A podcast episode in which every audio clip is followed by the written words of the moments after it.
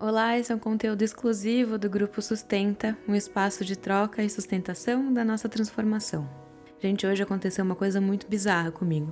Tava eu lá, no estacionamento do supermercado, debaixo de uma chuvinha gelada chata, e aí, de repente, sem esperar, me veio uma frase na cabeça. Eu sou gigante. Pela primeira vez depois de muito tempo, eu tava falando bem de mim mesma. Porque assim, até na terapia, quando eu vou falar alguma coisa sobre mim, depois eu sempre vou lá e dou uma zoada, sabe? Pra tentar fazer a terapeuta rir, pra tentar disfarçar que até que eu acredito um pouquinho em mim.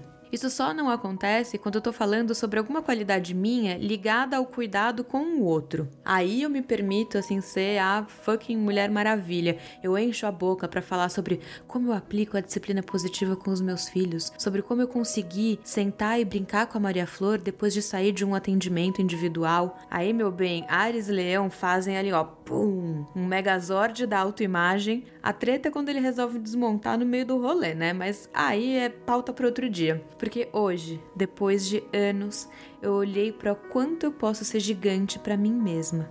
Bom, se mexem com os meus filhos, eu viro uma leoa, óbvio. Se precisar escrever, sei lá, dois roteiros num dia, o mundo pode cair, mas o serviço vai ser entregue.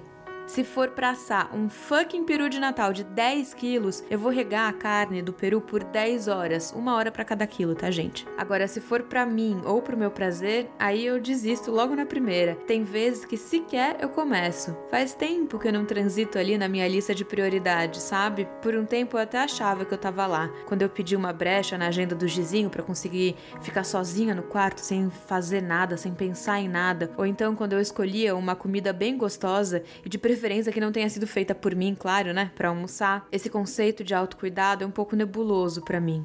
O que é autocuidado para você? Fazer nada é autocuidado?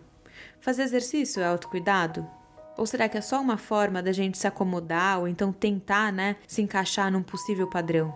Passar creme anti-aging é autocuidado?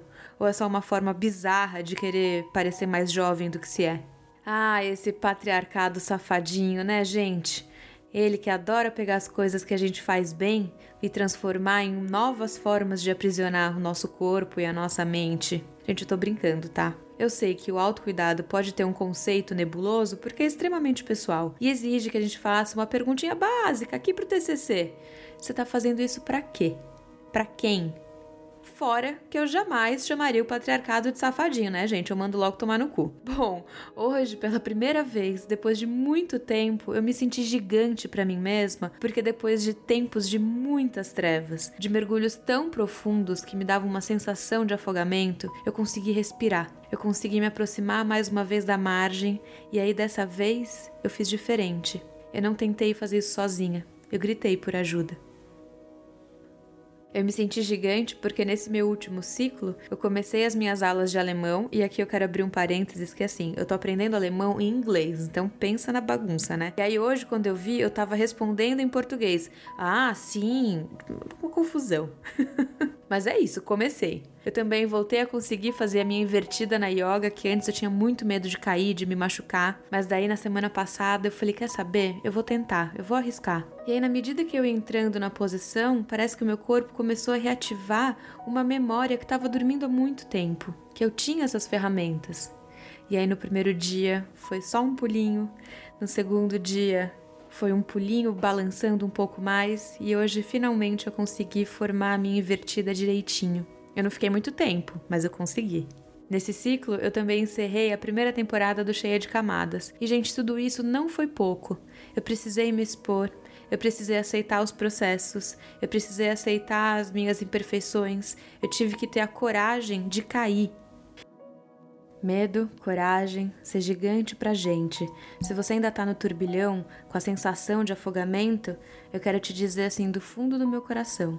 Vai chegar uma hora que você vai perceber que bater as pernas sem propósito não vai te levar à margem. Antes, você vai precisar parar para entender onde você tá. Talvez esse lugar esteja escuro, talvez a água esteja turva, e aí diante disso, eu quero te lembrar uma coisa: que você pode e deve pedir ajuda Peça quantas vezes você precisar e para quantas pessoas você precisar. Eu prometo para você que existe um caminho de volta. E como último convite, Que tal se você olhar para o que você carrega dentro da bolsa da sua história? Quais são as ferramentas que estão lá e que você ainda pode usar? A gente continua esse papo sobre medo e coragem na semana que vem. Esse caminho é inteiro meu, você tem o seu, mas a gente está aqui para sustentar a transformação uma da outra. Se você acha que esse conteúdo pode fazer sentido para outra mulher, por favor, compartilhe. E eu te espero lá no nosso grupo do Telegram ou então lá no meu Instagram, lila.mesquita.